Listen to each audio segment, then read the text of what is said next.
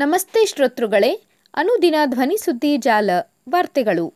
ಓದುತ್ತಿರುವವರು ವಾಣಿಶ್ರೀ ಕುಲಕರ್ಣಿ, ವಾರ್ತೆಗಳ ಮುಖ್ಯಾಂಶಗಳು.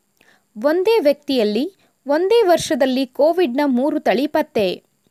ಹಣಕಾಸು ವರ್ಷದಲ್ಲಿ ದೇಶವು ಶೇಕಡ ಎಂಟರಿಂದ ಎಂಟು ಪಾಯಿಂಟ್ ಐದರ ಆರ್ಥಿಕ ಬೆಳವಣಿಗೆ ನಿರೀಕ್ಷೆಯಲ್ಲಿ.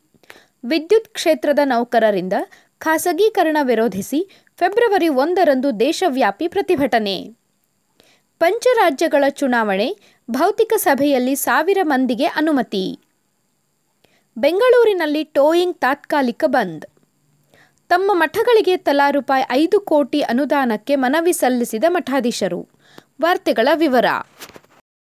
ಒಂದೇ ವ್ಯಕ್ತಿಯಲ್ಲಿ ಒಂದೇ ವರ್ಷದಲ್ಲಿ ಕೋವಿಡ್ನ ಮೂರು ತಳಿ ಪತ್ತೆ. ಒಂದೇ ವ್ಯಕ್ತಿಯಲ್ಲಿ ಒಂದೇ ವರ್ಷದಲ್ಲಿ ಕೋವಿಡ್ನ ಮೂರು ತಳಿಗಳ ಸೋಂಕು ಕಾಣಿಸಿಕೊಂಡಿರುವ ಸಂಗತಿ ಇಸ್ರೇಲ್ನಲ್ಲಿ ಬೆಳಕಿಗೆ ಬಂದಿದೆ. ಇಸ್ರೇಲ್ನ ಕಫಾರ್ ಸಬಾ ಎಂಬ ಪಟ್ಟಣದ ಅಲಾನ್ ಹಾಫ್ಗಾಟ್ ಎಂಬ ಹನ್ನೊಂದು ವರ್ಷದ ಬಾಲಕನಲ್ಲಿ ಮೂರು ತಳಿಯ ಸೋಂಕು ಕಾಣಿಸಿಕೊಂಡಿದ್ದು, ಶಾಲೆಯಿಂದ ಆತನನ್ನು ಮೂರು ಸಲ ಕ್ವಾರಂಟೈನ್ ಮಾಡಲಾಗಿತ್ತು ಎಂದು ದಿ ಟೈಮ್ಸ್ ಆಫ್ ಇಸ್ರೇಲ್ ವರದಿ ಮಾಡಿದೆ. ಒಂದೇ ವ್ಯಕ್ತಿಯಲ್ಲಿ ಒಂದೇ ವರ್ಷದಲ್ಲಿ ಕೋವಿಡ್ನ ಮೂರು ತಳಿಗಳು ಕಾಣಿಸಿಕೊಂಡಿರುವುದು ವಿರಳ ಪ್ರಕರಣ ಎನ್ನಲಾಗಿದೆ. ಅಲಾನ್ನಲ್ಲಿ ಕಳೆದ ವರ್ಷದ ಆರಂಭದಲ್ಲಿ ಕೋವಿಡ್ನ ಆಲ್ಫಾ ತಳಿ ಕಾಣಿಸಿಕೊಂಡಿತ್ತು. ಮತ್ತೆ ಆರು ತಿಂಗಳು ಬಿಟ್ಟು ಕೋವಿಡ್ನ ಡೆಲ್ಟಾ ತಳಿ ಕಾಣಿಸಿಕೊಂಡಿತ್ತು. ತದನಂತರ ಈಗ ಒಮೈಕ್ರಾನ್ ಕಾಣಿಸಿಕೊಂಡಿದೆ ಎಂದು ವರದಿ ಹೇಳಿದೆ. ಸದ್ಯ ಅಲಾನ್ ಒಮೈಕ್ರಾನ್ ಪೀಡಿತನಾಗಿದ್ದು ಆತನಿಗೆ ಚಿಕಿತ್ಸೆ ನೀಡಲಾಗುತ್ತಿದೆ. ಆರೋಗ್ಯ ಸಹಜ ಸ್ಥಿತಿಯಲ್ಲಿದೆ ಎಂದು ವೈದ್ಯರು ತಿಳಿಸಿದ್ದಾರೆ. ಹಣಕಾಸು ವರ್ಷದಲ್ಲಿ ದೇಶವು ಶೇಕಡ ಎಂಟರಿಂದ ಎಂಟು ಪಾಯಿಂಟ್ ಐದರ ಆರ್ಥಿಕ ಬೆಳವಣಿಗೆ ನಿರೀಕ್ಷೆಯಲ್ಲಿ. ಏಪ್ರಿಲ್ನಲ್ಲಿ ಆರಂಭವಾಗಲಿರುವ ಮುಂದಿನ ಹಣಕಾಸು ವರ್ಷದಲ್ಲಿ ದೇಶವು ಶೇಕಡ ಎಂಟರಿಂದ ಎಂಟು ಪಾಯಿಂಟ್ ಐದರಷ್ಟು ಆರ್ಥಿಕ ಬೆಳವಣಿಗೆ ಸಾಧಿಸಬಹುದು ಎಂದು ಆರ್ಥಿಕ ಸಮೀಕ್ಷೆ ಅಂದಾಜಿಸಿದೆ. ಪ್ರಸಕ್ತ ಸಾಲಿನ ಕೇಂದ್ರ ಬಜೆಟ್ ಸಂಸತ್ತಿನಲ್ಲಿ ಮಂಗಳವಾರ ಮಂಡನೆಯಾಗಲಿದೆ. ಈ ಹಿನ್ನೆಲೆಯಲ್ಲಿ ಹಣಕಾಸು ಸಚಿವೆ ನಿರ್ಮಲಾ ಸೀತಾರಾಮನ್ ಅವರು ಸಂಸತ್ನಲ್ಲಿ ಆರ್ಥಿಕ ಸಮೀಕ್ಷಾ ವರದಿಯನ್ನು ಮಂಡಿಸಿದರು. ಪ್ರಸಕ್ತ ಹಣಕಾಸು ವರ್ಷದಲ್ಲಿ ಶೇಕಡ ಒಂಬತ್ತು ಪಾಯಿಂಟ್ ಎರಡರಷ್ಟು ಆರ್ಥಿಕ ಬೆಳವಣಿಗೆ ಅಂದಾಜಿಸಲಾಗಿತ್ತು. ಆದರೆ ಮುಂದಿನ ವರ್ಷದ ಆರ್ಥಿಕ ಬೆಳವಣಿಗೆ ಪ್ರಮಾಣ ಇದಕ್ಕಿಂತ ಕಡಿಮೆಯಾಗಿರಲಿದೆ. ಕೃಷಿ ಮತ್ತು ಕೈಗಾರಿಕಾ ಉತ್ಪಾದನೆಗಳಲ್ಲಿನ ಬೆಳವಣಿಗೆಗಳಿಂದಾಗಿ ದೇಶದ ಆರ್ಥಿಕತೆಯು ಸದ್ಯ ಸವಾಲುಗಳನ್ನು ಎದುರಿಸಲು ಸಿದ್ಧವಾಗಿರುವುದು ಕಂಡುಬಂದಿದೆ ಎಂದು ಸಮೀಕ್ಷಾ ವರದಿಯಲ್ಲಿ ಹೇಳಲಾಗಿದೆ. ವಿದ್ಯುತ್ ಕ್ಷೇತ್ರದ ನೌಕರರಿಂದ ಖಾಸಗೀಕರಣ ವಿರೋಧಿಸಿ ಫೆಬ್ರವರಿ ಒಂದರಂದು ದೇಶವ್ಯಾಪಿ ಪ್ರತಿಭಟನೆ. ಖಾಸಗೀಕರಣ ನೀತಿಗಳನ್ನು ವಿರೋಧಿಸಿ ಫೆಬ್ರವರಿ ಒಂದರಂದು ವಿದ್ಯುತ್ ಕ್ಷೇತ್ರದ ನೌಕರರು ದೇಶವ್ಯಾಪಿ ಪ್ರತಿಭಟನೆ ನಡೆಸಲಿದ್ದಾರೆ ಎಂದು ಅಖಿಲ ಭಾರತ ವಿದ್ಯುತ್ ಎಂಜಿನಿಯರ್ಗಳ ಒಕ್ಕೂಟ ತಿಳಿಸಿದೆ. ವಿದ್ಯುತ್ ಕ್ಷೇತ್ರದ ನೌಕರರ, ಎಂಜಿನಿಯರ್ಗಳ ರಾಷ್ಟ್ರೀಯ ಸಮನ್ವಯ ಸಮಿತಿ ಕರೆ ನೀಡಿರುವಂತೆ ಕೇಂದ್ರ ಸರ್ಕಾರದ ಖಾಸಗೀಕರಣ ನೀತಿಗಳ ವಿರುದ್ಧ ನೌಕರರು ಹಾಗೂ ಎಂಜಿನಿಯರ್ಗಳು ದೇಶವ್ಯಾಪಿ ಪ್ರತಿಭಟನೆಗಳನ್ನು ನಡೆಸಲಿದ್ದಾರೆ ಎಂದು ಎಐಪಿಇಎಫ್ ಪ್ರಕಟಣೆ ತಿಳಿಸಿದೆ.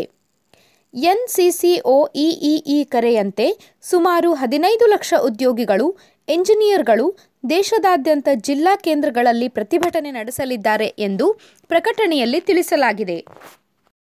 ಪಂಚರಾಜ್ಯಗಳ ಚುನಾವಣೆ ಭೌತಿಕ ಸಭೆಯಲ್ಲಿ ಸಾವಿರ ಮಂದಿಗೆ ಅನುಮತಿ. ಚುನಾವಣೆ ನಡೆಯಲಿರುವ ಪಂಚರಾಜ್ಯಗಳಲ್ಲಿ ರೋಡ್ ಶೋ, ಪಾದಯಾತ್ರೆ, ವಾಹನ ರ್ಯಾಲಿ ಮತ್ತು ಮೆರವಣಿಗೆಗಳ ಮೇಲಿನ ನಿಷೇಧವನ್ನು ಫೆಬ್ರವರಿ ಹನ್ನೊಂದರವರೆಗೆ ವಿಸ್ತರಿಸಿ ಚುನಾವಣಾ ಆಯೋಗವು ಸೋಮವಾರ ಆದೇಶ ಹೊರಡಿಸಿದೆ.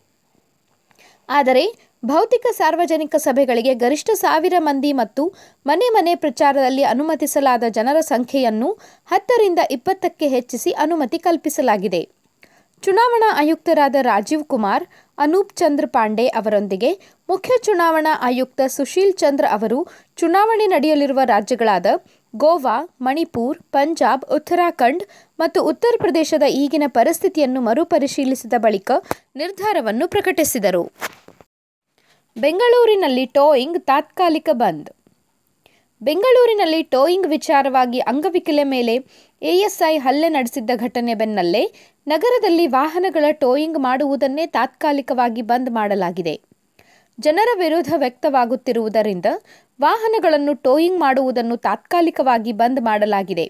ಟೋಯಿಂಗ್ ಟೈಗರ್ ವಾಹನಗಳು ನಗರದಲ್ಲಿ ಸೋಮವಾರ ಎಲ್ಲಿಯೂ ಸಂಚರಿಸಿಲ್ಲ ಎಂದು ಪೊಲೀಸ್ ಅಧಿಕಾರಿಯೊಬ್ಬರು ಹೇಳಿದರು. ಪೊಲೀಸರ ಸಭೆ, ಟೋಯಿಂಗ್ ವ್ಯವಸ್ಥೆ ಸುಧಾರಣೆ ಹೇಗೆ ಹಾಗೂ ಪೊಲೀಸರು ಜನರ ಜೊತೆ ಹೇಗೆ ನಡೆದುಕೊಳ್ಳಬೇಕು ಎಂಬುದನ್ನು ತಿಳಿಸಲು ಜಂಟಿ ಕಮಿಷನರ್ ಬಿಆರ್ ರವಿಕಾಂತೇಗೌಡ ಅವರು ಸೋಮವಾರ ಸಭೆ ನಡೆಸಿದರು. ನಗರದ ಎಲ್ಲ ಸಂಚಾರ ಠಾಣೆಗಳ ಎಎಸ್ಐ, ಪಿಎಸ್ಐ, ಇನ್ಸ್ಪೆಕ್ಟರ್, ಎಸಿಪಿ ಹಾಗೂ ಡಿಸಿಪಿಗಳು ಸಭೆಯಲ್ಲಿ ಪಾಲ್ಗೊಂಡಿದ್ದರು.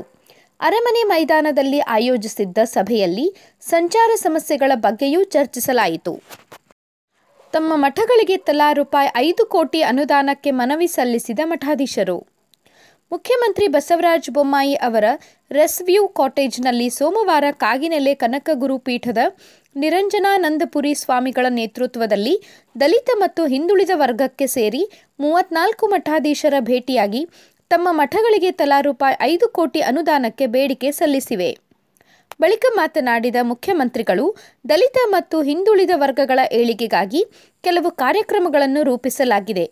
ಈ ವರ್ಗದ ಬೇಡಿಕೆಗಳ ಈಡೇರಿಕೆಗೆ ಸರ್ಕಾರ ಬದ್ಧವಾಗಿದೆ ಎಂದು ತಿಳಿಸಿದರು. ದಲಿತ ಮತ್ತು ಹಿಂದುಳಿದ ವರ್ಗಗಳ ಏಳಿಗೆಗಾಗಿ ಬಜೆಟ್ನಲ್ಲಿ ಹಲವು ಕಾರ್ಯಕ್ರಮಗಳನ್ನು ಪ್ರಕಟಿಸಬೇಕು. ಶಿಕ್ಷಣ ಮತ್ತು ಉದ್ಯೋಗದಲ್ಲಿ ಸಮುದಾಯದ ಯುವಕ ಯುವತಿಯರಿಗೆ ಪ್ರಾತಿನಿಧ್ಯ ನೀಡಬೇಕು. ರಾಜಕೀಯ ಕ್ಷೇತ್ರದಲ್ಲೂ ಹೆಚ್ಚಿನ ಪ್ರಾತಿನಿಧ್ಯ ಸಿಗಬೇಕು ಎಂದು ಮಠಾಧೀಶರು ಮನವಿ ಮಾಡಿದ್ದಾರೆ. ಈ ಬಗ್ಗೆ ಸಾಕಷ್ಟು ಹೋರಾಟಗಳನ್ನು ಮಾಡಿಕೊಂಡು ಬಂದಿದ್ದರೂ ಈವರೆಗೆ ಹೆಚ್ಚಿನ ಒತ್ತು ನೀಡಿಲ್ಲ. ಆದ್ದರಿಂದ ವಿಶೇಷ ಕಾರ್ಯಕ್ರಮಗಳನ್ನು ರೂಪಿಸುವಂತೆ ಮನವಿ ಮಾಡಿದ್ದಾರೆ ಎಂದು ಬೊಮ್ಮಾಯಿ ಹೇಳಿದರು. ಸುದ್ದಿ ಸಂಪಾದಕರು ಗಣೇಶ್ ಇನಾಮ್ದಾರ್.